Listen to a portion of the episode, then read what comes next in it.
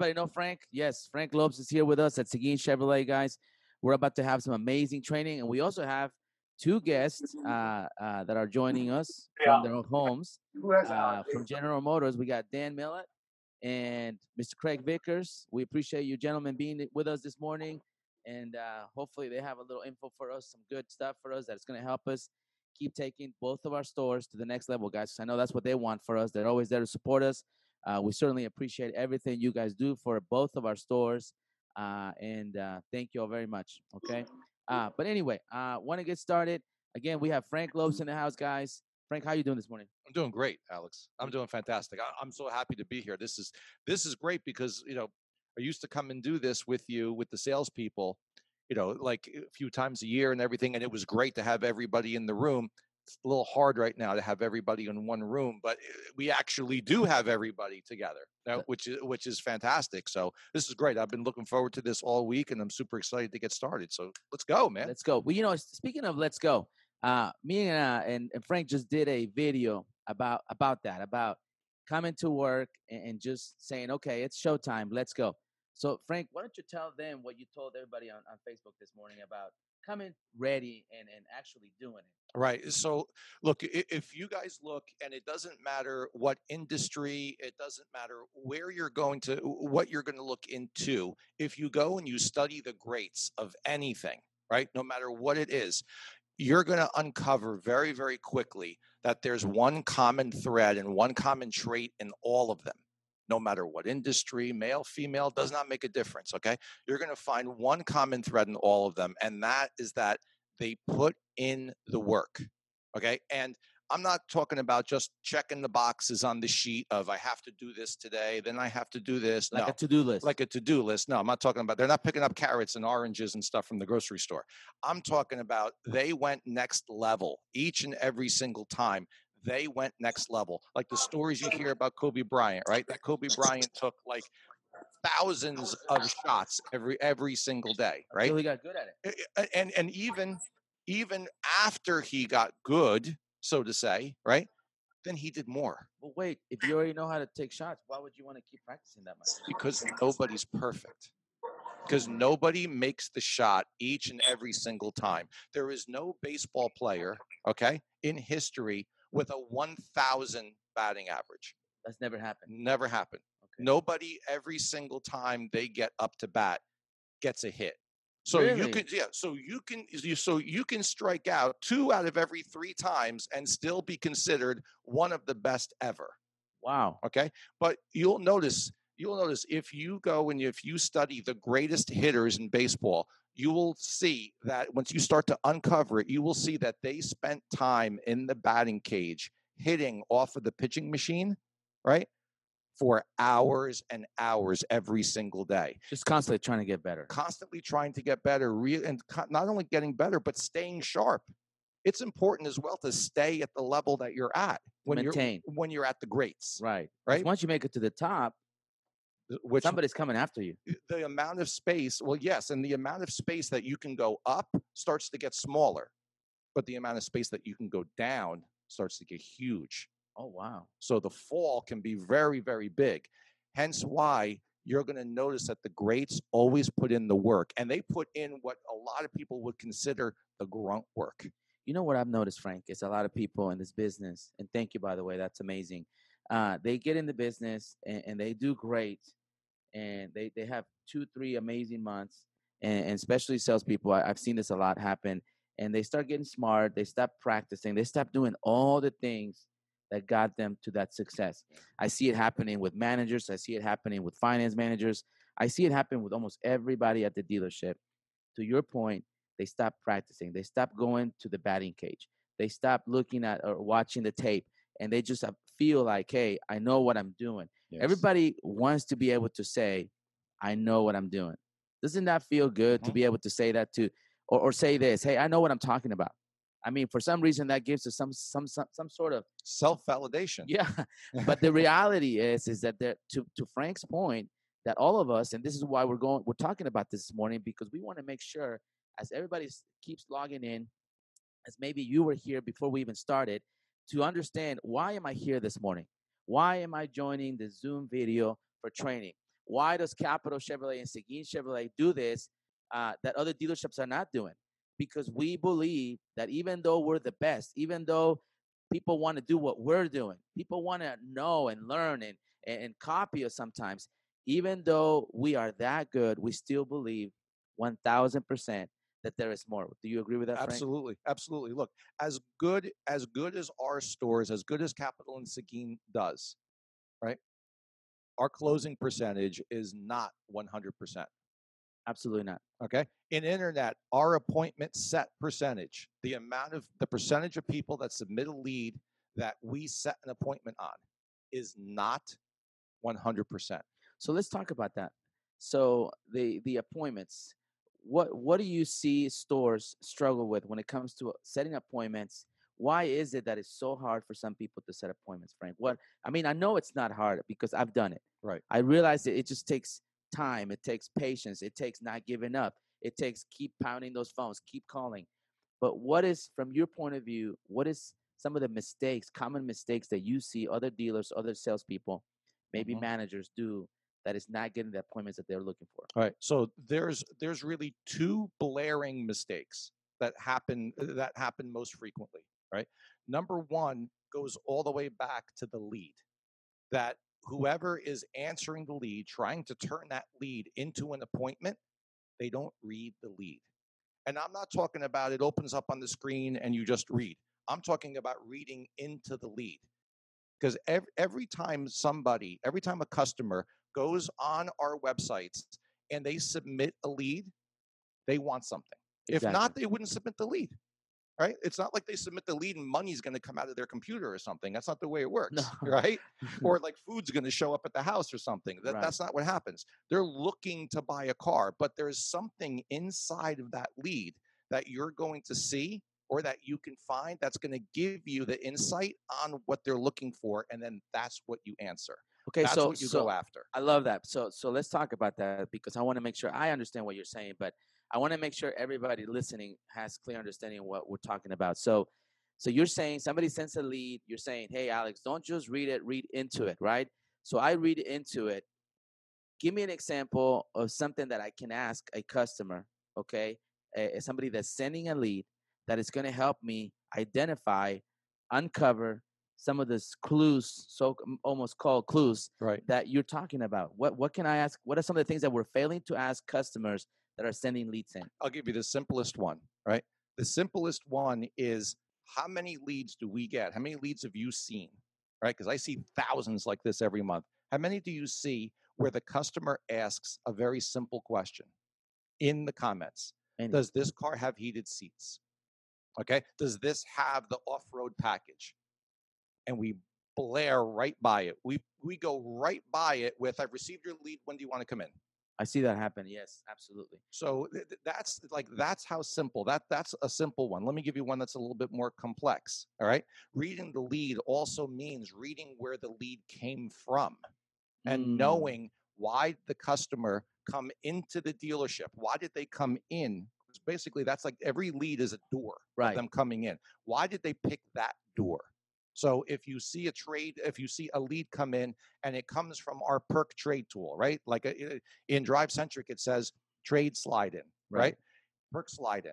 If somebody goes and if they send in a trade lead, what are they concerned about, Alex? Their trade. They're concerned about their trade and Their what trade their value. trade is worth Sure. right? Yeah. which could mean that there's something wrong with their trade. They owe more than it's worth. It's got damage. It's got too many miles. There, there's something that made them say, "Oh, I'm a little concerned about my trade. Let me get this information. This is what I need." Okay, and yet the trade lead comes in, and so many stores, the response is, "I've received your lead. When do you want to come in?" Yes. It's like we're not we're not listening, we're not reading into it. And guys, if you're not in the internet and you're wondering, well, how does this apply to me? It applies to all of us because it's all about listening. Uh, if a customer brings up their trading during your interview, then you know that trade in is going to be something that's going to be a big factor in your negotiation. It's going to be a big factor while you're trying to sell them a car. So don't ignore it. Don't try to act like you didn't hear them. No. Okay. Address it. Talk about it. Bring it up. You know, sometimes, you know, marriages fail because of lack of communication. It happens all the time. You know, you you see a marriage, uh, you know, that's that's you know that they're getting divorced, and you talk to the wife, you talk to the husband, and they tell you, well, it's just for the longest time. This has been bothering me. This has been bothering me. And then you ask, well, did you ever say anything about it? Did you ever bring it up? Times. You know, and, and say, yeah, you know, I, I I made it clear. I keep bringing it up. I kept bringing it up. Sometimes, guys, we don't listen. Sometimes we just are not Mhm. good at listening. And as salespeople, as as people in this auto industry, managers, everybody, we need to listen to our customers. We need to read into it. To Frank's in, in- to Frank's point, I thought of an example while he was talking. I'm thinking, well, what if he asked me something? I need to make sure I can answer this question. So, uh, sorry to put you on the spot, man, but you did good. Thank you. I appreciate that. Uh, but I thought about this. Let's just say that a customer in a lead, or maybe when they come in, they say they might say, you know, Alex, I've never owned a Chevrolet before. I've been a Toyota customer all my life, but I'm interested in the Colorado.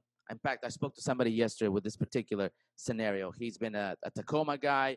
He's owned nothing but Tacomas, uh, and he's a pilot. And he wanted he he heard good things about the Colorado. Okay, so now instead of just showing this person the Colorado, which you go into at some point, why not address how long have you been a Toyota customer? What do you like about Toyota? What is it about Toyota that that you love so much? What has kept you with Toyota for this many years? And then you talk about the the, the things that the benefits of the brand Chevrolet.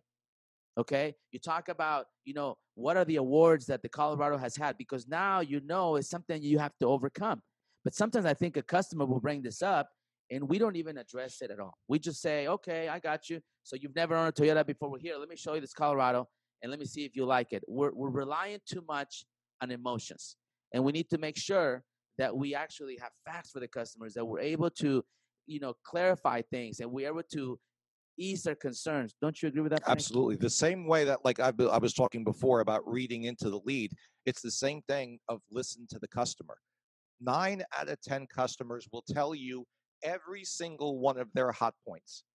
They will tell you why they came in to buy a car, what motivated them to buy a car, if their car just broke down or there's something wrong with it or they need another one, right? Every single one of these people will tell you. Nobody, you know, I shouldn't say nobody, I'm sorry, but very, very rarely does somebody walk in and say, Yes, I'm, I'm looking for a new Silverado. And that's it. And that's it. And they just stare at you, No. right? That's very rare. They want, they will start talking. They want to start talking. They, because they have things that, that, information right they have questions that they need answered and they don't know enough and you can only learn so much by going online you can learn a lot right? But it's completely different when you read something and when you look at somebody Yes. right and you ask them a question of why is this or why is that? and they answer you directly on what on the question that you have and what you're looking for you know, Absolutely. so nine out of ten customers i know we get the one right? We focus on the one all the time. We focus on the one guy that we showed him the truck everything was great he never mentioned his trade you put him on a worksheet you put the numbers down right? You get to the second pencil and then he's like oh and i want to trade this in. Uh oh. but that how, often does that happen? Those are the ones you remember okay? But in reality one out of ten two out of ten we focus so much on that instead of just dealing with that person putting it to the side it's a it, i hate to say it like this but it's another deal moving that and then going to the next customer who's going to tell you everything Exactly. And sometimes I think, you know, it's our duty, it's our job as salespeople, as as people in this industry, to ask more questions. Could it possibly be that we're not asking enough questions? Because you know, they say a great salesperson will answer a question with guess what? Another question. Mm-hmm. A customer says, Hey, does this vehicle have heated seats? Well, Mr. Customers, Mr. Customer, are heated seats important to you? You have to start doing that. Okay. Do you have heated seats on your vehicle on your present vehicle now? Is that something that you're you're you- you- you're interested in? Is that something that you feel like you need in your new vehicle? And and, and when you ask a, a question after a question, then it's going to lead you into putting yourself in a good closing position, guys. I think sometimes imagine going on a date, guys, and, and, and you really like a girl and you really want to get to know her. And, and you know she kind of didn't want to go out with you. You could feel it. I mean, I know at least I can tell the signs, right? i don't know And- what that's about and uh, you can tell she doesn't really want to go out with you, but she finally agrees to go out with you. You go out on a date, and you're sitting at dinner. You buy her this really nice meal. You're dressed up. You got the best, your best cologne on. Okay, you got that uh, that David Coolwater. Yeah. Okay, and Your hair uh, looks good. right? Hair looks good. I mean, and you got some hairspray on, and then you start asking her questions. So, uh, how's your night going so far? And she just says, "Good." I mean, what are you gonna do? You're out. You got two choices, right? Either you're gonna be like, "Okay, this is awkward. She's not really wanted to talk to me," or are you gonna try to ask her more detailed questions? Are you gonna try? So we have to do the same with our customers, guys. We have to find out, you know, how are you going to be using this vehicle? Okay. What type of use are you going to get this vehicle? Okay. What kind of hobbies do you have? How many children do you have? What do you do on your when you're not working, Frank? How are you going to be using the Silverado? Okay. Right. Are you going to be using it for work? Are you going to be using it for for for business, for family trips? Tell me about it. Well, Alex, I actually like to ride my bike at Town Lake downtown. Great. What kind of bike is it? You know, I always tell people, you know, you a customer may tell you that, and this is going back to the same point that we've been talking about for 10 minutes now. A customer says, Hey, I like to ride my bike downtown. And you just go, Okay, keep showing the showing the the, the, the truck. Wait a minute, time out. What type of bike do you ride, sir? And how many miles do you ride? How often do you ride your bike per week? Are you like uh like uh, uh, is this something that you do all the time? Okay, are you Mhm. training for like some kind of race? Because I want to know this, guys. Because let me tell you something. There is nothing that a customer likes to talk about more than themselves. Yes. So if you can get a customer to start talking about themselves, okay, you're gonna win that customer over. You're gonna get that customer to say, you know, you start getting a customer to agree with you. You start getting a customer to to uh, identify with you, feel like you guys have something in common. And let me tell you something: the fact that you're actually asking questions about them, that speaks volumes to them about you. That speaks volumes about because what you're showing by doing that is that it's not all about you and your commission and your money and your paycheck and your future and your success. Now it's about them too. You actually are taking Yes. the time to get to know your customer. You're taking the time to ask some questions. You know, we have so many people that you every every one of you guys, I know you, and I know you have things that you do outside of work, different interests, different things that you like to do, different things that you believe in.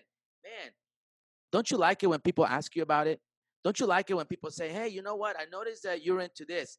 Tell me a little more about it. I, I, I'm interested in finding out about it. What is that all about? Explain me how it works." And man, people get all passionate. Man, people start talking about Yeah. you know their kids their their career what they do for work if they're super passionate about it their hobbies maybe their kids play football and they're super excited because they've always dreamed of having the little kid in pee wee league and, and playing or little league Mhm. whatever it's called junior league i don't know i don't have a kid playing football but whatever it's called but having your, your kid playing football is something they've always wanted to have and now they're so excited so ask them about it so what's the name of the team have you asked them that What's the name of the team? What position does your son play? Oh man, Alex, he's a linebacker. Or maybe they don't have really positions when they're that young. They just hand them the ball and they run, and it's so cute and so funny. And everybody just chases every kid. Oh my gosh, man! Now you got this guy, this person, this customer engaged. Now you have them being a human being with you. And I just, in my opinion, I think that's everything, Frank. I really do. I, I can't teach that to people.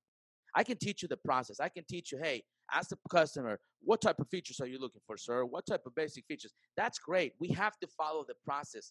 But you can't teach somebody personality. You can't teach somebody, okay? Well, you can actually, okay? That's what we're trying to do right now. Is that what we're doing? Okay. so we're, so what we're trying to do is make you realize, make it personal. Make it personal. Have you ever seen a salesperson that you're like, man, this person doesn't really know a lot about cars?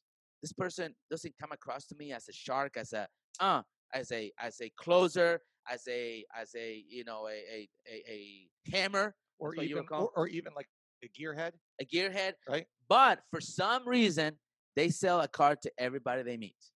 And you're like, how is this person doing that? Why is that? How are they doing it? It's just, you can't explain it. You're like, man, I've done all the product knowledge. It's because, ladies and gentlemen, people like them. They're asking people the right questions. They're, they're making it a personal experience. And people will buy from people they like. Have you ever noticed that? So make sure, guys, that your people, that the customers that you deal with are liking you. And how do you get somebody to like you? You get to know them. You get to know them. You ask them the right questions. Now, I'm not saying you sit there and you interrogate them and ask them everything about their personal life, but you got to get to know them. You got to get to know that you know that Craig's son uh, plays soccer. You got to get to know him that he goes to Lake Travis and that he lives out in, in Lakeway and that he's worked for General Motors for almost two decades now, or probably over two decades. I don't know. I'm sure a long, long time.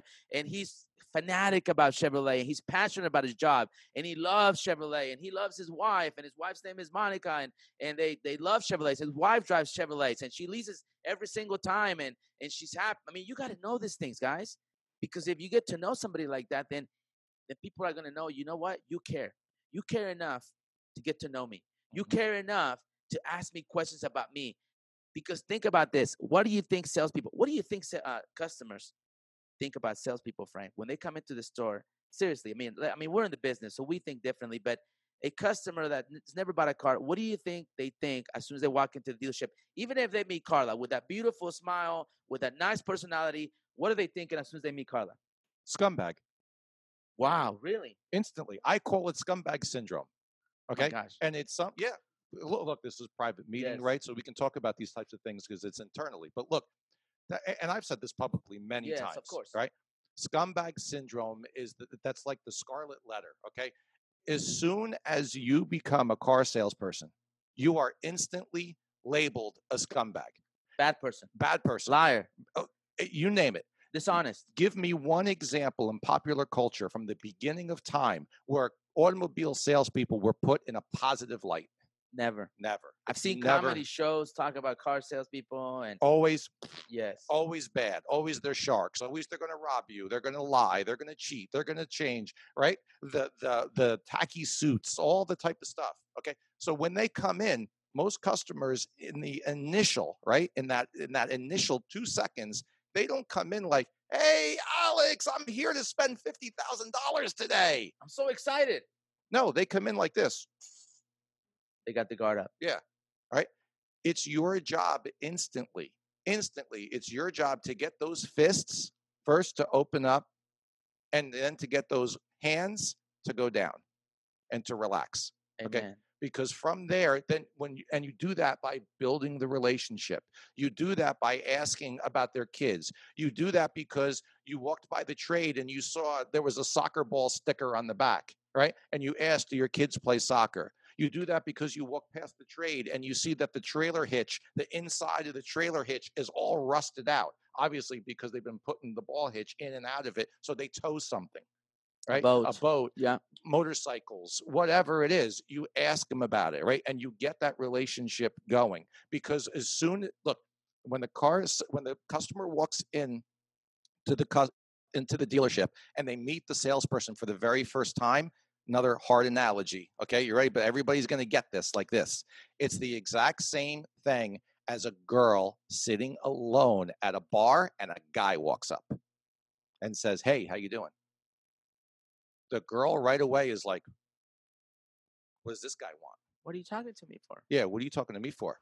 Okay, it that's what winds. It, it's the exact same analogy, guys, girls. You think about if you start to think about customers the same way of a guy or girl that you want to get to know, okay, that you want to get to know and you want to have a relationship with. If you use that same analogy, I want to ask this guy or this girl on a date, and I want them to say yes. Amen. And guys, you know we're we're gonna we already gave you enough tips on how to date and how to sell cars today. but uh, the the point is, guys, is get to know your customers. Get to know your customers. Get to know people. We're in the people business, guys. We're not in the car business. We're in the people business, and we need to make sure that we all know that we need to get. and- And this is the culture, guys, that we want to create for Capital Chevrolet. This is the culture that we want to create for Seguin Chevrolet. When a customer comes in, we want them to have an experience like no other. We want them to have an experience where they come into our dealership and they're going, wow, people ask me some questions that I've never had anybody else ask me. They actually cared and, and to know about my kids. They asked, asked me my kids' names. They asked me how old my kids were. I mean, they, they, they really showed interest in me. Yes. That's all the customers want, guys. They want you to show interest in them. So anyway, let's move. Let's move forward, guys. Uh, I think there's a couple. How many people we got? 83. All right, guys. We're trying to need, reach 96. We need 13 more. I think our record is 96. So let's keep it going. If you see somebody walking around, say, hey, get on the Zoom. You need to learn. You need to get better. Who's ready to get better today, guys? Who's ready to learn? Who's ready to grow? Who's ready to develop? Who's ready to win? Who's ready to have a plan? Who's ready to have a grateful attitude? Man, so many amazing people watching this morning, guys. I love it. Santana in the house, Carla in the house, Ernie. His name is Arnold, but I call him Ernie. Arnold in the house, Brian in the house, Jeremy, Craig Vickers, Roe in the house, Frank Serta.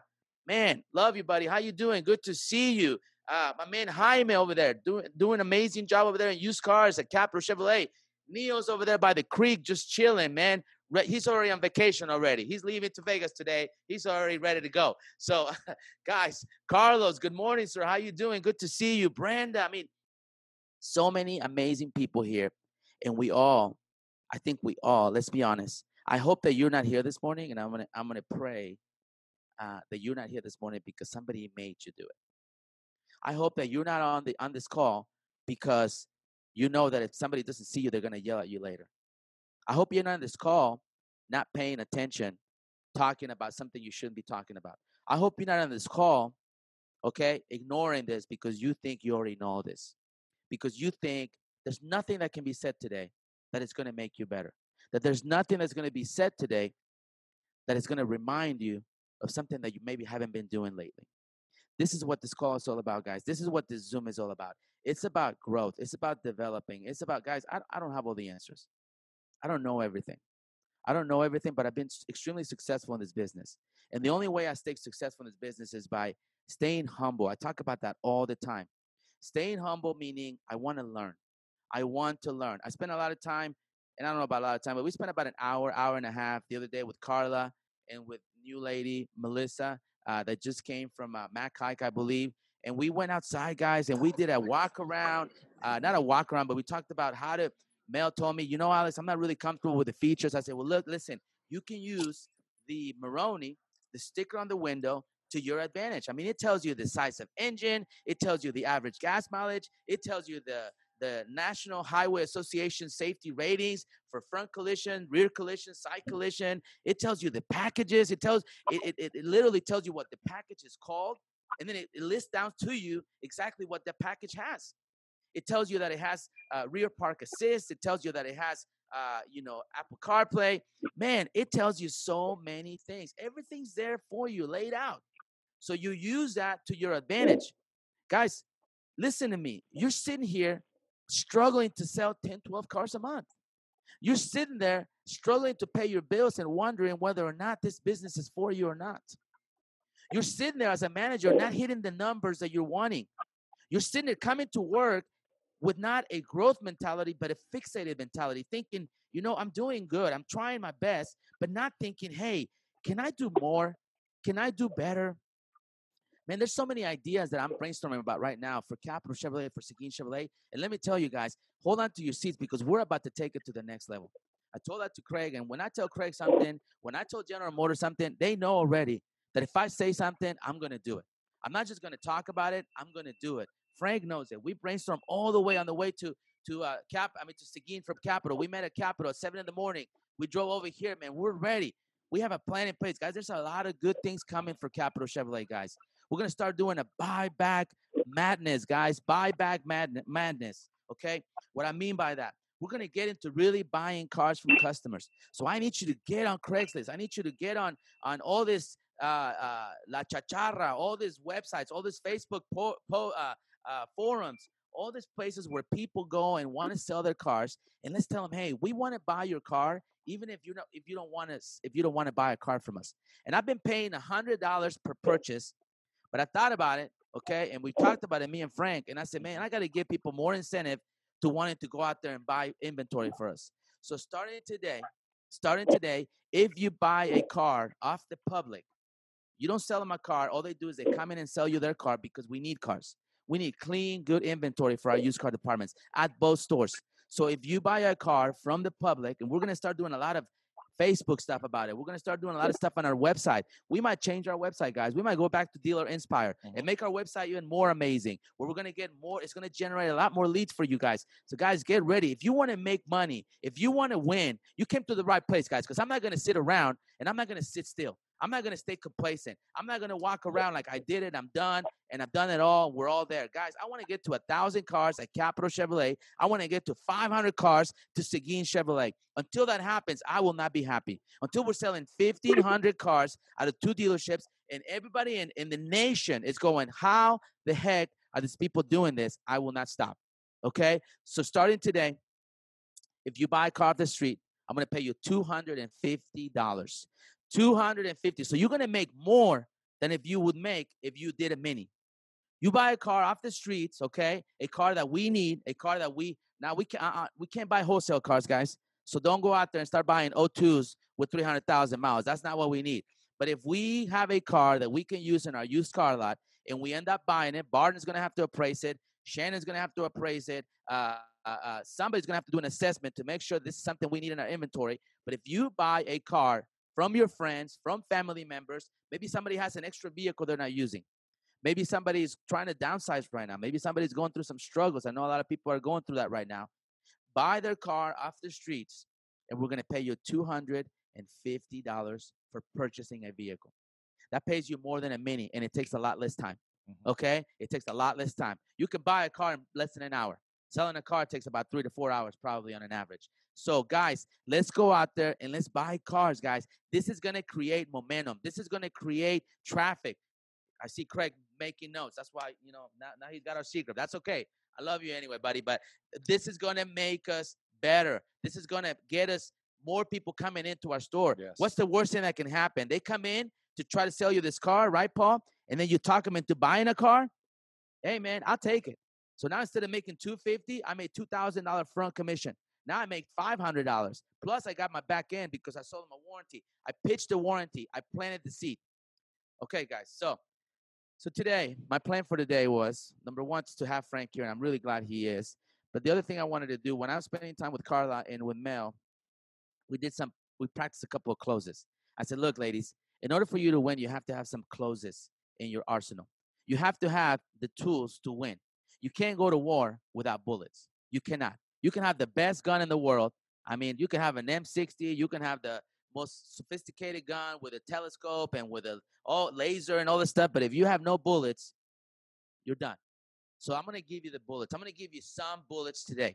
Okay, on on Tuesday or Wednesday, I can't remember what day we did this. Uh, Carla and Mel and I, and and we had a lot of fun with it. By the way, we were laughing, we were having fun, but we were training. We are trying to get better. We talked about the be back call. How do you make a be back call? You have a customer come in, the customer does not buy, and you don't call the customer. Let me tell you the number one reason why you don't call the customer. What do you think that is, Frank? Because you're afraid for rejection. You're afraid to hear some kind of complaint or something. Yeah, because what do you think the customer is going to, what do you think they're thinking? The customer left, didn't buy the car. Why call them? That doesn't make any sense to me. The customer said when they left, Thank you, Alex. We're not interested. We're out of here. Why would you even want to follow up with a customer like that? Oh, I'll tell you why. Because when you do that, you find out really quick why that customer did not buy a car. Because now the customer's on the telephone, right? Now there's space in be- physical space in between you and the customer. The customers will tell you, "Oh, I didn't get I didn't feel that the amount of money that you guys gave me for my trade in was enough." Oh, I I thought that you could have taken a little bit more off the car oh, the payment was the payment was a little too high. Yeah, I didn't I, like the salesperson. I had time to think about it, and now I realize that the reason why I didn't do it is because of A, B, C, D, E, F, G. And right. now they'll tell you. And, and not only that, but now they're they are at home. They are in a comfortable environment. They feel confident enough to tell you how they really feel. That's right. You ever have somebody tell us, tell you, tell me how you really feel? Because do we do we always, guys, tell people how we really feel? Let's be honest. Do we always tell the truth? Let's be honest. Can we just be honest with at least that? That we don't always tell the truth. We don't always tell exactly how things are. We don't always really say what we really need to say. Why? Many reasons, right? Some are some are good, some are bad. But why not make this call? So the call goes a little something like this, guys. I feel like I need a beatbox in the background. But Mr. Customer, how you doing today? How you doing, Carla? How you doing, John? How you doing, Eddie? How are you, Mr. Sal? How are you, Mr. Mr. Chavarria? Sal. Now your name is Sal. I like that. All right, Sal. Good morning, Sal. uh, so, Mr. Sal, how you doing? Did I catch you at a good time? Just yes, not your head. Great, great. Well, listen, Mr. Sal, the reason why I'm calling you is because I've got some phenomenal news. I got some great news for you. I know I can help you. Okay, this is the reason why. Well, first of all, I want to ask you, Brian, have you bought a car yet? Just say yes or no with your head. You haven't? Great, great. Well, that's great. That's amazing. That makes me really, really happy. Well, the reason why I'm calling you, Brian, is because I know, I know I can do something for you. Capital Chevrolet. What I like to do is get you back into the dealership, okay, Erica? And one or two things go- are going to happen, right, Arnold? I mean, they're going to hand you the keys. I mean, they're going to hand you the keys, Alex Perez, to your new Malibu, or Noe, I'm going to shake your hand and wish you best luck. But either way, either way, Mr. Longting, I'm not to waste your time. I'm not to waste your time. Guys, why are you not making that follow up call? That is crazy, guys. When I sold cars, I came in on my day off. On my day off, after I played nine holes, because I can't play 18, my ADD won't allow it. So I always just play nine holes. On the turn, I get my breakfast taco. I'm out of I'm out of there. I can't do 18 holes. I, I just start getting really sloppy, and I don't like it. I played nine holes. By the time I got my taco, I drive to the dealership. I came in in my golf shorts, my golf shirt, all sweaty, and start making phone calls in the BDC.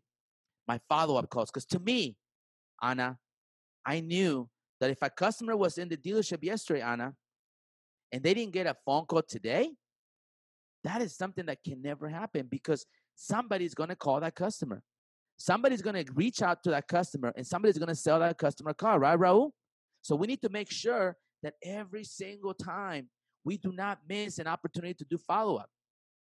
And some of you guys are amazing at doing follow up. Amazing. I watch you every single day. You're there at 8 a.m. when I get there. You're there at 7:30 and you're making phone calls. You're you're pounding the phones. Guys, why are we not pounding the phones? So let's just again kind of got off track a little bit. We need to make sure that you understand we're about to go on a buyback pandemonium.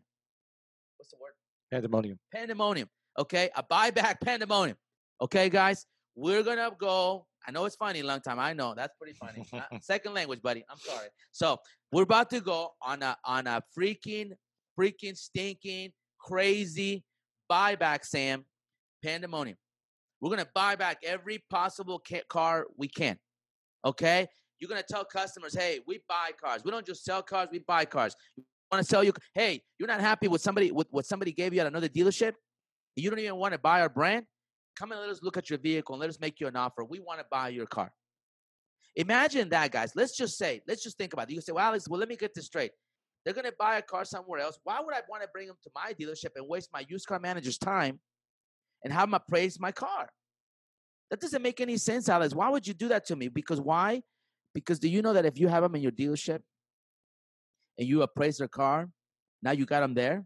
Now you can show them the new Equinox. Now you can show them the new Blazer. Now you can show them a Colorado, a Silverado, a Malibu. And guess what? While they're getting the car appraised, could it possibly be that you talk them into maybe doing business with you? Especially because you're giving them a thousand dollars, fifteen hundred dollars, two thousand dollars more than what everybody else gave them. And if they don't trade in with you, they lose the tax savings. So you can still buy the car. You're going to give them more for their car. Isn't that what CarMax does, guys? Could this be possibly why CarMax sells 800 cars a month, every single month, and they don't sell new cars? They only sell used cars? Could it be mm-hmm. why CarMax is the number one, the number one selling in Austin, Texas over anybody? Because they, they, they figured this out a long time ago. Let's do business transparent with transparency. Let's do business with clarity. Let's try to buy, buy, buy back every single car. So again, guys, that is our plan. Uh, we, by the way, also on Monday, we got a new internet director starting at Capital. I'm super excited about that because he's going to help both stores, initially Capital. Uh, this guy, I think it's going to make a big, big impact for all of us. We're going to have a good process in place. We're going to get more. We're going to get more leads because Frank's going to help us with that. Absolutely. Frank, do we need more leads right now? We always need more leads. Okay, and and Frank is going to make sure that we get good leads. Can you can you make sure we get good leads? Because you Oh. know, I always hear, hear salespeople, Frank, say, "Hey, you get any leads? Yeah, but they're all bad." I didn't know there was such thing as a bad lead. Is there such thing? There really is no such thing as a bad lead. There Okay. really isn't. So what do they mean by that? Okay, so what they, I'll tell you, what do they mean by that? Yeah. Most of the time, it's an excuse. Okay. Sorry, guys, but it's the truth. It's an excuse. Okay. If the customer went at some given point in time and they picked up this thing or they went to this thing and they put in their name, their email address, They're ready to buy something. their phone number. Yes. Nobody goes nobody goes and just throws that information around like it's no big deal.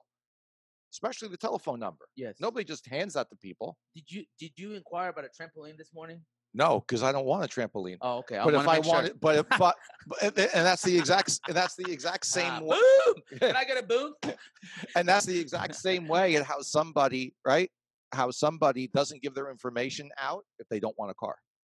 Ah, especially nowadays because the information is is so, you know, people take people's information and they do God knows all kinds of things with it. So why would somebody go through all the trouble to put in all their information, their name, their address, all these things, their their cell phone, their email, if they truly aren't interested in buying a car? So I, I believe I'm with you.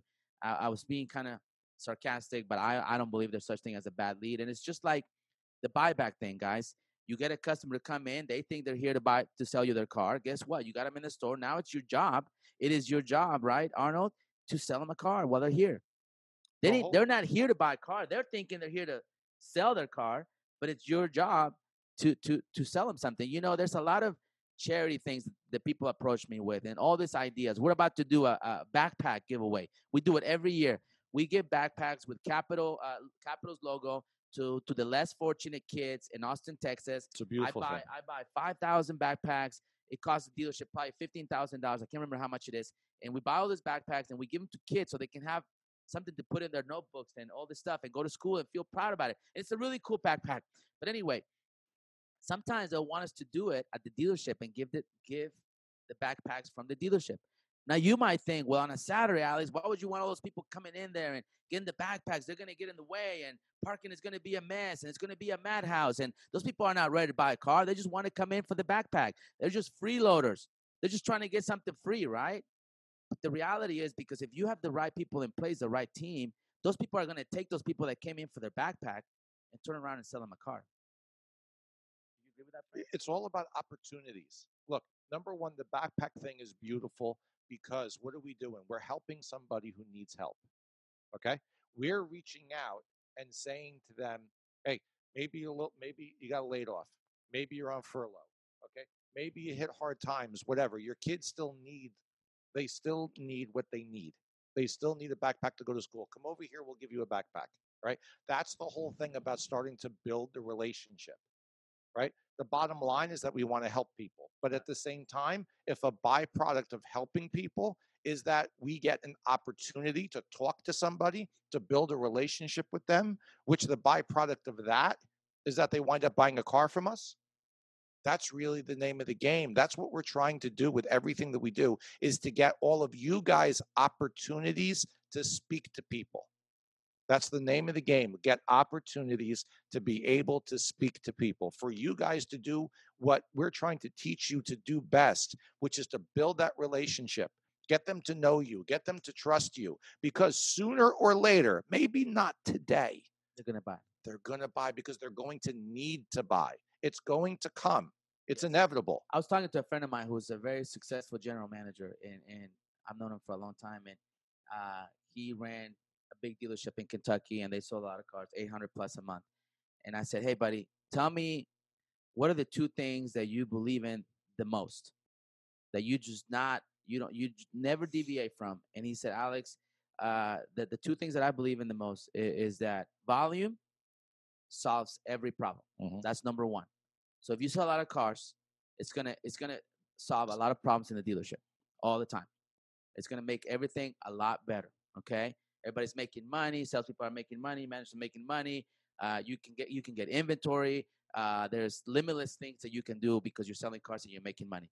But the second thing, and he said, actually the second thing is almost more more important than anything else, is he said, he said, I have the belief system and the culture that every every customer is a buyer.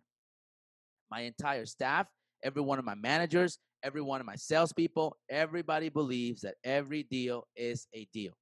To Frank's point, there is no such thing as a bad lead. Ladies and gentlemen, there is no such thing as a bad up. Okay? There is no such thing as oh I can't I can't find what they're looking for. Oh I can't get them approved. Oh they don't have enough money. Oh man they're difficult. Oh man they're being rude. Oh man they don't want to come in. Oh man no such thing. You find a way. You find a way. That's what we do, ladies and gentlemen. Trust me. Who would want to? I wouldn't want to sell cars if I was sitting at the dealership. Everybody came in with their title in their pocket like they used to back in the day you could see their title sticking out the front pocket, and because they were there to trade in a vehicle, and you'd be like, okay, this is an 800 Beacon, okay, it's ready to go, rock and roll. Yeah, I mean, I want two of those a month, but I want the challenging deals. I want the customer that says no. I want the customer that says, hey, I've never bought a Chevrolet before. I want the customer that says, hey, I went to five different places and they can't get me done. Okay? So, so guys, that's the attitude that we need. We need to make sure that all of us are doing that every single day. Okay, so I want to go over a couple closes real quick before I let you guys go. And, and, and new people, please, I encourage you, and even not just new people, watch videos on YouTube. There's a lot of walk around videos on YouTube. We need to get better at learning our product. We really need to get better at learning our product. That's hurting you right now. Not knowing your product can really hurt you and maybe cost cost you a deal. You don't want to do that, guys. You want to make sure that you have the answers, that you know the difference between an LT and an LTZ, that you know the difference between between a, a, a what's the difference between a Premier Tahoe and, and and and the one right below it. Okay, what's the difference between a high country and an LTZ Silverado? Okay, what's the towing capacity? All these things that are important to our customers. So please take the time to learn your product. Please let's make sure that we write everybody up. We're going into a big weekend, guys. We're going into the into the biggest weekend of the month, guys, the hottest weekend of the year. Literally the hottest weekend of the year. I think it's going to be 107 degrees. Uh, so make sure that you drink lots of water. Make sure you stay hydrated. But make sure you wear your mask out there in the heat. I know it's hard to breathe, but make sure that you're out there and you're doing the process, that you're not deviating from the process, that you're asking the right questions, that you're engaging, like we talked about, that you're you're you're you're gaining that trust from your customers, that you're giving customers information that they came in here looking for so that you can set yourself to win, guys. Listen, the reason why I take this time, I know some managers think it's funny. I know some managers just joke around and think like, hey, this is just a waste of time. Why are we doing this? Is stupid. Because I really want you to win. I truly, truly want to set you up to win. I want you to go out there with confidence. I want you to go out there knowing exactly what to say when you meet a customer. I want you to go out there knowing exactly what to do when you get back from the test drive and the customer says, Hey, thank you, Alex. I appreciate it, but we're ready to go.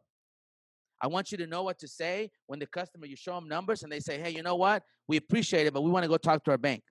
Why?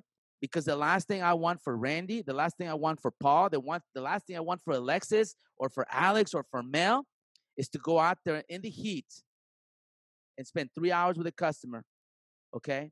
And then the customer leaves you without a car and you don't sell them a car. I don't want that for you. I want you to win. And when we follow this process, guys, when we all buy into it and we understand that, hey, Alex wants me to push everybody to a worksheet, and that's exactly what I'm going to do. Alex wants me to do a desk interview as a desk manager. That's exactly what I'm going to do. Alex wants me to show leases on every pencil. That's exactly what I'm going to do because it's going to set us all for a win. We need to do EMIs, guys, and not just EMIs, but amazing EMIs. We need to do one on ones, but not just one on ones, but amazing one on ones. When we're tracking your goals, we're looking at how many ups you had yesterday. What was your closing ratio? How many phone ups did you have? Did you log them? Did you have somebody come in? What happened to the deals that came in? Did we submit them? What bank did we submit them to? Were they rehashed? Who rehashed the deal? How much money they have down? Did we call them back this morning? All those things, guys, is what's gotten Capital and Seguin Chevrolet to what we're at right now. It's really simple, guys. It's not difficult. This is why the customers are everywhere. This is why people keep coming back. This is why people want to come from other dealerships and learn from us because we have a solid, solid, committed process that is going to help you win every single time. So I want to go over a couple closes real quick. It's 950. We still got a little bit of time. Okay, so here's a, a budget close. It says here 90% of the people I work with, Mr. Customer, are over budget. Okay, so the customer is saying basically, hey, Alex, my payment is too high and it's over my budget. So you're going to say, Mr. Customer, 90% of the customers that I deal with, believe it or not, are over budget. Okay? In fact, when I sold cars and a customer told me the payment was too high, I was like, wow, are you kidding me? No way. I've never heard that one before. Ha ha ha. Okay? I said, Mr. Customer, I've never had a customer tell me the payment was too low. Okay, trust me, I didn't think you were gonna say that. I've never. Have you ever had a customer say, "Wow, the payment's too low"? So when they say the payment's too high, why do you act so surprised? Why do you act like, "Oh my gosh, what am I gonna do now?" Man, you knew they were gonna say that. Like you never heard it before. You knew they were gonna say that. You went in there knowing they were gonna say that. Okay, so so guys, be ready for that. Know that they're gonna tell you that every single time. So it says here, 90% of the customers I deal with that I work with are over budget, Mr. Customer. Okay, when they arrive here, okay, when they arrive here, just because you may have, just because you may have made some decisions that didn't make sense or made a purchase that you didn't really want to make in the past, okay, that you would personalize yourself today. I'm getting those things make sense. All right, got it. All right. So basically, what you're saying is this, Mr. Customer. Let me let me tell you this, okay? I realize that maybe perhaps in the past you've made decisions that you weren't you weren't sure about, and maybe that's why you're saying that it's over your budget, or maybe that's why it's a big concern. So what I'm going to do for you, Mr. Customer, as far as the budget goes, I'm probably going to be a little bit over your budget, but hopefully I build enough value in this vehicle to show you why you should pay more for this vehicle, show you and, and make you feel good about your money. In other words, the value, excuse me, yeah, the value is the price, right, mm-hmm. Frank? Yes. So, but what I'm also going to do is I'm not just going to let you walk away here with a car, okay? How many times have you ever had a customer that left here with a brand new car, okay? They bought the car, but they left here uncertain. They left here, geez, this is too much. That's the worst feeling in the world, by the way, guys. When you're delivering a customer a car and you can tell, ah, uh, I don't know, Alex, I hate that. Raise your hand if you're with me on that. I, I just don't feel good about that. I just, I mean, I know that I, I got the deal. I got it. I got it. I got my ex on my board. The manager, you know, went over there and high five and hey, man, we made this much money. We're amazing. I don't feel good about that. So what I want to do is I want to make sure that the customer leaves here with that car with the same payment, but with confidence that they made a good decision. With confidence that the value is there that there's a reason why the vehicle is a little more than what it takes. So I'm going to take the time and listen, if it takes an extra 30 minutes to do that, if it takes another hour to go out there, maybe I used to do this thing where I, I would go and show a customer a pencil. This is not in any book. This is not on Grant Cardone. This is just A Flow 101. I go and show a customer a pencil, and the customer would say, Hey, you know what, Alex? This, this car is too much, man. I, I can't do that. That's that's a hundred dollars more than what I want to pay. And I would say, you know what? And this is like, you know, sometimes you spend a long time picking the car. And then you pick the car out, and it takes you a while to get a payoff. It takes you a while to get the car appraised. Then it takes you a while to get a pencil. So now it's been two three hours since they test drove the car. So what I would do, I go in there, show them the pencil, and the customer say, you know, Alex, I think it's a hundred dollars higher than where I want to be. So I would say, you know what, Santana, you're right. Uh, do me a favor, come with me. Follow me, please. Man, I get joy out of doing this. I would walk by the GM's office, and he would get so pumped up when I did this because he knew what I was about to do. Re-demo, baby. Re-demo. Do you know how many deals I closed like that? Because I said, you know what? Obviously, you forgot about some of the features I showed you. And not just that, but I realized while I was sitting down that there's some things that I didn't show you. I didn't fail to show you. And I want to make sure that you know what you're getting for your money. So let's go drive this car again because, you know, if I get him to drive again, he just saw figures again and he drives it again. He gets excited again. How many times have you had a customer in the showroom floor for two, three hours before you show them a pencil and you can tell that the ether starts going down? Okay? The excitement is not there anymore. Now they're like, eh, I don't know, it's too expensive. I got to go. Raise your hand if that's ever happened to you before. Of course. So why not say, you know what, sir? I'll tell you what. Do me a favor, follow me. Grab the keys. Don't tell them where you're going. And go and re-demo that car again. You know how powerful that is? You know what that does to your customer? I mean, this is next level stuff, guys. I'm not teaching you rookie stuff. This is next level stuff. This is stuff, anything that I tell you or ask you to do, most dealers are not doing. I promise you that. This is, I don't want to waste your time, an hour of your time, okay, and, and tell you things that I know are not going to help you. Okay. All right, here we go. Santana, take your mask off, buddy. That way I can see if you're. Let me see. All right. Here's assume the zero balance, guys. Here we go. This one's called assume the zero balance. Okay. All right. So this is where the customer uh, that that uh, oh I like this one. I actually know this one really well. All right. Here it is. I love this one by the way. So you have a customer that that's talking about his payoff, and he's talking about, hey man, I owe this much, I owe this much. Uh, excuse me, doesn't talk about his payoff. Not not not not not true. Uh, it's a, a newer car. It's a two year old car. I love this one, by the way. This one takes cojones, okay? But you can do it. It's actually really cool. The customer, okay, never brings up their payoff. They don't bring it up at all, okay? But they're talking about, I want to be at this payment, that payment, whatever. That's what it was. It's an expensive car, but they say they want to be at 500 a month. So you know it's a Silverado. It's a $40,000 vehicle, but they say, I want to be at $500 a month. You know that's not happening, okay? So you go out there and you pencil the deal, managers, with a zero payoff. So you give them sixteen thousand dollars for the trade, but you know damn well they owe twenty five. You show them sixteen thousand dollars for the trade, zero payoff. What's that gonna do to their payment? It's like a paid off trade-in. Now your payment is so low. So you go out there and say, "Hey, great news, guys! Here's a vehicle. Here's the price. You can sell it as sticker, by the way, and here's your payment right here." They go, "Wow, that's amazing. That's lower than what I wanted to. I guess that is the time that a customer would say, the payment is lower than what I wanted. Say, okay, no problem. So all we need, Paul, all we need is the title to your vehicle. Do you have that with you, by the way? And Paul's going to say, well, the title, no, uh, the bank has the title. Oh, the bank? What do you mean? Is there a payoff on this vehicle? Yes, there is. Oh, okay, no problem. We can add that payoff to your to your payment and show you and show you the next payment, the, the right payment it's going to be so much easier to overcome because now the customer understands that the reason why their payment is not where they want to be at is because of their payoff, not because of the car. Think about that. And not uh, because uh, of the dealer, not because not of because us. Because of us, because sometimes they think it's us. Oh, they don't want to work with me. They don't want to do it. I love that one, man. That's called assume. Assume. It's not assume. Assume the zero payoff close. Okay. Uh, let me let me get another one right here for you. Uh, Think about it close. Okay. All right. We've done this one before at Capital, actually. Thoughts are instant, instantaneous, Mr. Customer. Think of a pink elephant. Everybody think of a pink elephant right now. Think of a pink elephant. Done. Okay. Thinking doesn't take that long, does it? Okay. You thought about it. Okay. So, Mr. Customer, okay, you, you saw this pink elephant in your head, right? Okay. Would you say that thoughts are immediate? Absolutely. What we need to do now is to make a decision. Okay. It's not time that you need. You just need to make sure that you're making the right decision. So let me help you do that for you. Okay? It's called the think about it. Think about it close. How many people do you have that say, because think about this, guys.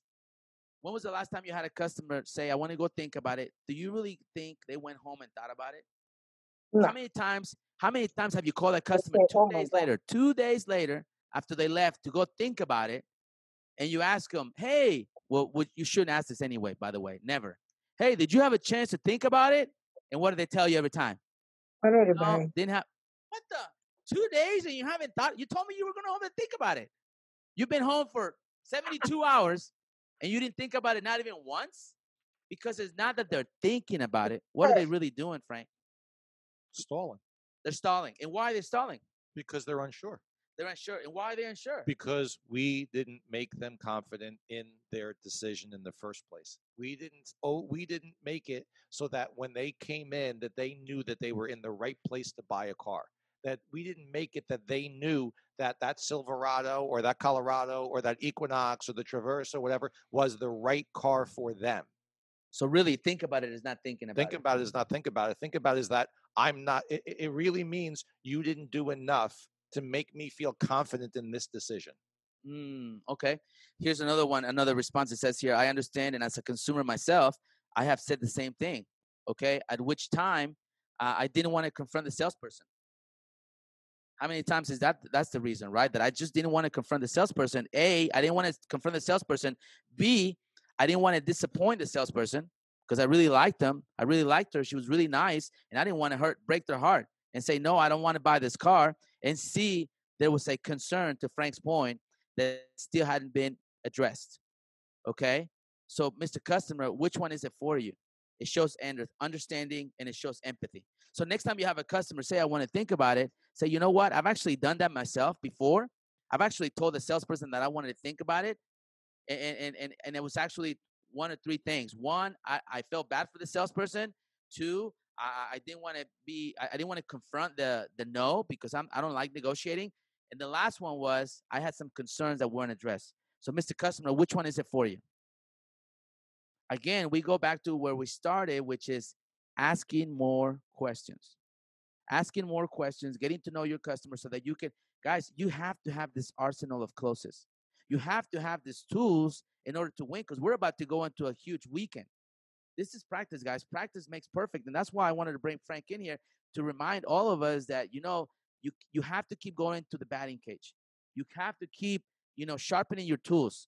You have to keep keep sharpening your skills, getting better, practicing. They say practice makes perfect. Don't you agree, Frank? Absolutely, practice does make perfect. And, and this is look, this most dealers are not doing this. Right? There are sixteen thousand new car franchises in our country. Do you know how many Zooms there are going on right now with training like this? We could probably count them on on one hand and put down a few fingers. Right? This this is why Alex takes the time. This is why when Alex asks me to come and do this, why I'm like, yeah, let's go because this is not going on. What's going on right now is special. We need to do this. We need to do this. And it's fantastic that there's 83, I think I say 83, 83 people on the Zoom right now. This is fantastic. God bless all you. It's great. You should all give yourselves a hand right now for being here because it's absolutely fantastic. Go, all right, guys. I got a can't quit close. Okay. How many quitters do I have in the house today? Hopefully none. Okay. How many non quitters do I have? Okay. All right. So you're going to, so if you're a non quitter, which I know you are, you're going to really love this close. It's called the can't quit close. Okay. I can't quit. Okay. Like, like, uh, like MC Hammer. I'm just too legit to quit. Okay, so everybody go too legit to quit. Don't be don't don't be a quitter. So knowing that, I can tell my customer, okay, ready, sir, I am not going to quit on you. You're either going to buy a car from me, okay, now, and I like the second part by the way, or I'm going to call you every day until you do buy a car from me. You say this with a smile. You say this because you earn their trust. You say this because they like you now. You can say this with a smile, with a little laugh, with a little laugh, and the customer's gonna laugh. They're gonna be like, "Oh my gosh, if I don't buy a car, Alex is gonna call me every single day until I buy a car." Don't do it Liam Neeson style. No, right? no, like no, no. I will find you and I will call so, you. So now I'm gonna say day. this. I'm gonna say, Mr. Customer, I really believe this is the right thing. Okay, and I also believe this is a great deal. Write that down. Mr. Customer, I really do believe this is the right thing and this is a great deal. You have to tell the customer that. The customer needs to hear that from you. Okay? Because now I'm going to use that as a closer. Mr. Customer, I'm not going to quit on you. I'm not going to just give up on you. I'm not just going to say, okay, let you walk away without a car. That's not the type of person I am. I want to take care of you. And the reason why I'm not going to quit on you, Alex, is not because it benefits me. Uh, you ready? But because it benefits you.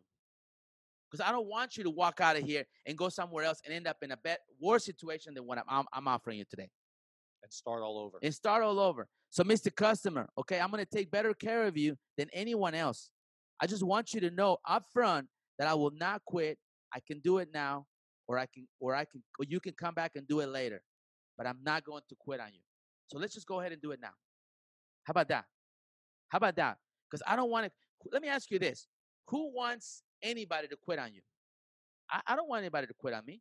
I don't want anybody to just discard me and say, you know what, I quit on you. It doesn't feel good when somebody quits on you, even as as, as an employer, mm. as, as a boss. Somebody quits on you, good or bad. It kind of feels bad. It's not a good feeling. Hey man, he quit. Okay, First she quit. You say why? Yeah, why? What happened? Right? Okay, guys. So don't quit. All right, here we go. Here's another one. One more. One more for you. Okay. Thousand dollars uh, a month. That's only thirty dollars a day. You're going to be using this machine every week, every day. This car. Uh, let me see cash flow able. No, I don't like that one. I won't. I won't do that one for you. All right. Let's see. No shortage. Reason to buy clothes. Uh, may I ask you? Are you looking for reasons to make a decision today, or are you looking to reasons to not make a decision? Good. What are the reasons to do this? Ooh, I like that one. Oh, that's beautiful. All right. Ask the customer this. The customer's wishy-washy. Okay. And they're like, oh, I don't know. I don't know. Just ask them flat out. Sam, just ask them this. Sam, are you looking for reasons for reasons to do this? Or are you looking to re- for reasons not to do this? Because think about what response you're going to get every time. They're going to say, no, no, no, I'm looking for reasons to do this every single time. Nobody's going to say, oh, no, no, I'm looking for reasons not to do this. And say, okay, well, now that we know you're looking for reasons to do this, what are those reasons? And make them do it, make them say it. That's a good one. Uh, who likes that one? Put your thumbs up on that one. Some of these really clothes, like some one. of these closes are really good, guys. I read them. I kind of put them in my own style, and then I, I say, okay, you know what? I like this one. I don't like this one. Uh, we did a Alex, let me interject something. A lot, and I because I'm listening to this, I'm seeing everybody's faces on the screen, and I'm seeing something classic that comes up. Right? It's like, look, you may think that it's very brash, and it's very like you know, uh, what's the word I'm looking for? Rude to say some of these. too things. blunt, Too blunt, right? too strong. To say some of these things. Yeah. Okay. But in reality, it's not. If you say them like a jerk, then yes, that's why I said when you say those things, don't do it. And when you say that one, don't do it Liam Neeson style because people are going to think you're crazy, right? But it's not brash to ask a direct question when you ask it coming from the right place, you know? And the right place is, sir, you got up this morning, you took a shower, you ate breakfast, you got in your car, you drove you drove here, okay? You drove here. There are a million and one other things that you could be doing right now, but you're doing this. Okay?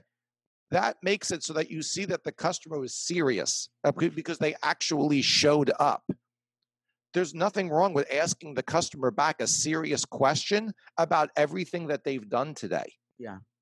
There's nothing wrong with that. If you ask it like a jerk, you're going to get the same, th- the the exact same type of reaction as though as if you say something rude to a friend of yours or to a stranger. But if you ask a question, look, are you look like? eh, Let me ask you something. You know, you got up, you came here, you know, all this type of stuff today. You could be doing a million other things. This doesn't make sense. Are you looking for a reason to not do this, or are you looking for a reason to do it? And I think sometimes people That's not rude. we do so much work, guys. Think about it. You you demo the car, you you select the vehicle, you do all this work. You ask some questions, you get to know the customer, you do needs assessment, you get all the way to the pencil, you present the numbers, but then when it comes down to it, when when it really matters, after spending all these hours with these customers, it's when you get scared and you don't you don't get firm. And I'm not saying firm in a bad way. I'm not saying firm in an unprofessional way. I'm not saying firm in a rude way, like no, to Frank's point. confident. But where you say, "Hey, wait a minute, hang on, time out. We spent all this time. I found out the hot buttons. I took you to service department. I did a service walk. I, I got you in here on a buyback. I did all these things. I presented you all the features and the benefits. Mhm. I, I I found the missing party. I did a demo. I sold line. I did all these things. And now that it's time to rock and roll, and I'm sitting here in front of you, and you're saying no, I'm just I, I- I'm frozen. I, I don't know what to say. I'm speechless. That's when you have to say, well, Mr. Customer, are you looking for reasons to do this or are you looking for reasons not to do this? Mr. Customer, you work hard, you deserve it. I think you need to do this. I really think this is a great deal and you should do it. And, and keep coming back to the Zooms.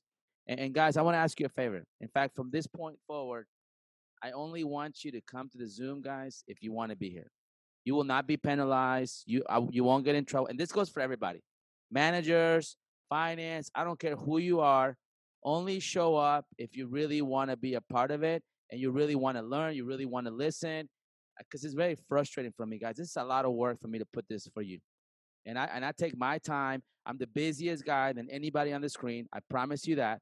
And I take the time to do this. So from now on, if you're not going to be paying attention, if you're going to be doing other things, if you're going to be distracted, I do not want you to come here. Only come here if you're ready to listen, if you're ready to learn, because I want to put an elite team together of people that really want to grow and want to take this to the next level. Okay? If you're going to be on this, your screen's got to be on. I got to see you. I got to make contact to. You know, when I do training and public speaking, guys, I look at the at the audience. I look at are they engaging with me? Are they watching? Are they learning? Are they taking it in? Because to me, that means a lot. It means a lot, not for my self gratification, but I want to make sure that we're doing something, that something is actually happening here, that something is being done here, that there is transformation, that the managers are acknowledging, golly, you know what? We need to get better at customer service. We need to get better at penciling deals better. We need to get better at first first time closes. We need to get better at training. We need to get better at loading people's lists. Finance people, I need to get better at my business terms. I need to make sure I present menus better. I need to make sure I have better transparency that when the customers leave here, they know exactly what they bought. And I need to call customers back the next day when I don't sell my warranty. So many things, guys.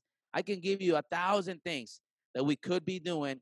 And all these little things, guys, make a big difference. It's the little things that make a big difference. I don't mean to harp on you. I don't mean to keep calling you out. I don't mean to just keep telling, but it's very frustrating for me when I see people making 15,000, 20,000, 25,000, 30,000 and it's almost like they just don't care. It's almost like they just don't want to learn. Like they arrived to a place where I don't need to know anything. I don't need to learn anything. I don't need to grow, Alex. I know everything. It annoys me. I don't want to listen to this. This is a waste of my time. I promise you, I could put a quiz together right now and give it to every one of y'all, and you will be not be able to answer at least half the questions that I'm going to ask you. So I promise you, you do not know everything. So stay grounded, stay humble. Let's take this trainings, like Dan says, and let's really take advantage of it. Just take advantage of it. Take notes, take mental notes, take actual notes. Go and practice. After we have these meetings, go and practice them with your customers.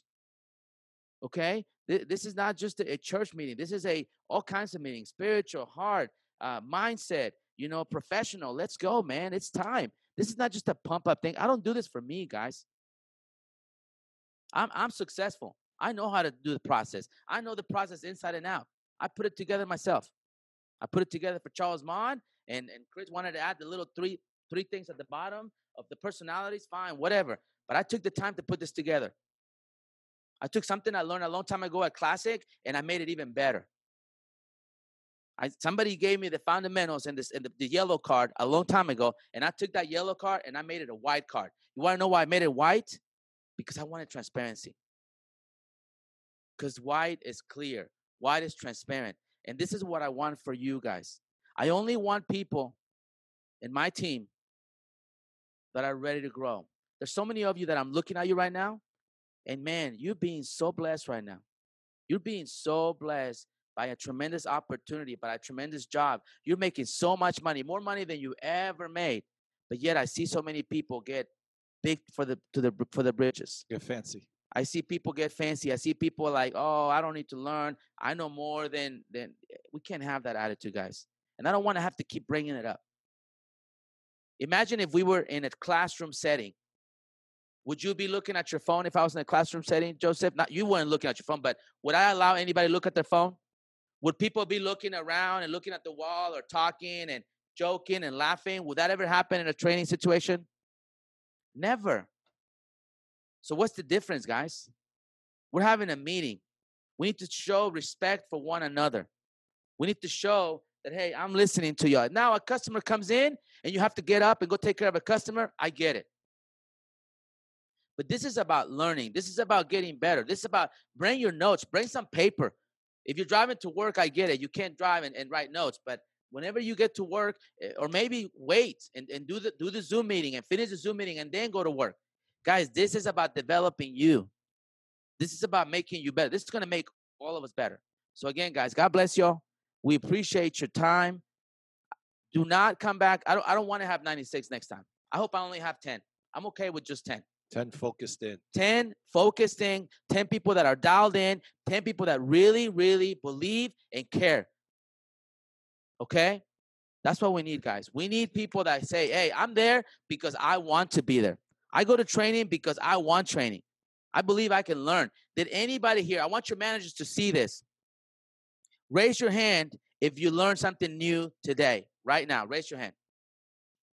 Something that you didn't know, something that you've never used before, something that you saw and you say, you know what? I like that. I think I'm going to start using that. That's what it's all about, guys. The, the whole point of this training is, is that you leave. I'm not going to sit here and just repeat my yellow card or repeat my white card and tell you the same thing over and over and over. Yes, we will go over the process. Yeah, we'll run it down. But I have to give you new nuggets every single time so yes. you keep coming back. So you keep coming back because if I don't give you something new, if you don't feel like you took something out of it, and guys, let me tell you something. If you're not willing to invest an hour and a half to two hours twice a week in your career, you're doing it wrong. You're absolutely doing it wrong. So if you think this is a waste of time, I got Alex, this is an hour and a half of my time, let me tell you something, you're doing it wrong. Because you can get better, even if you're a manager, you can get better. How about you coming in here and doing this training uh, right here for an hour and a half and never run out of anything to say? And keep going and make sure that you're sounding right and make sure that you know you don't sound like an idiot like I do sometimes. And make sure that you're giving people good content And people are gonna sit there and just watch you and, and criticize you and judge you. Oh, I don't like that. I don't like that. Try try yourself. So, guys, all I'm asking is this: let's be humble. Let's be humble. Let's Mhm. be thankful for this for these meetings. Okay, not for me, just for the fact that we're having these meetings, for the fact that we're able to grow, for the fact that you know what, Tech technology has allowed us to still have these trainings, so that we can get better, guys. Our grosses were amazing last month, and you don't think training has anything to do with that? Come on now, come on now. I'm not saying it's all of it. I know there's a lot of factors. There's a lot of things. There's a lot of things. There's the inventory. There's your managers, the way we pencil deals, the way we submit them. A lot of things. eh, supply and demand.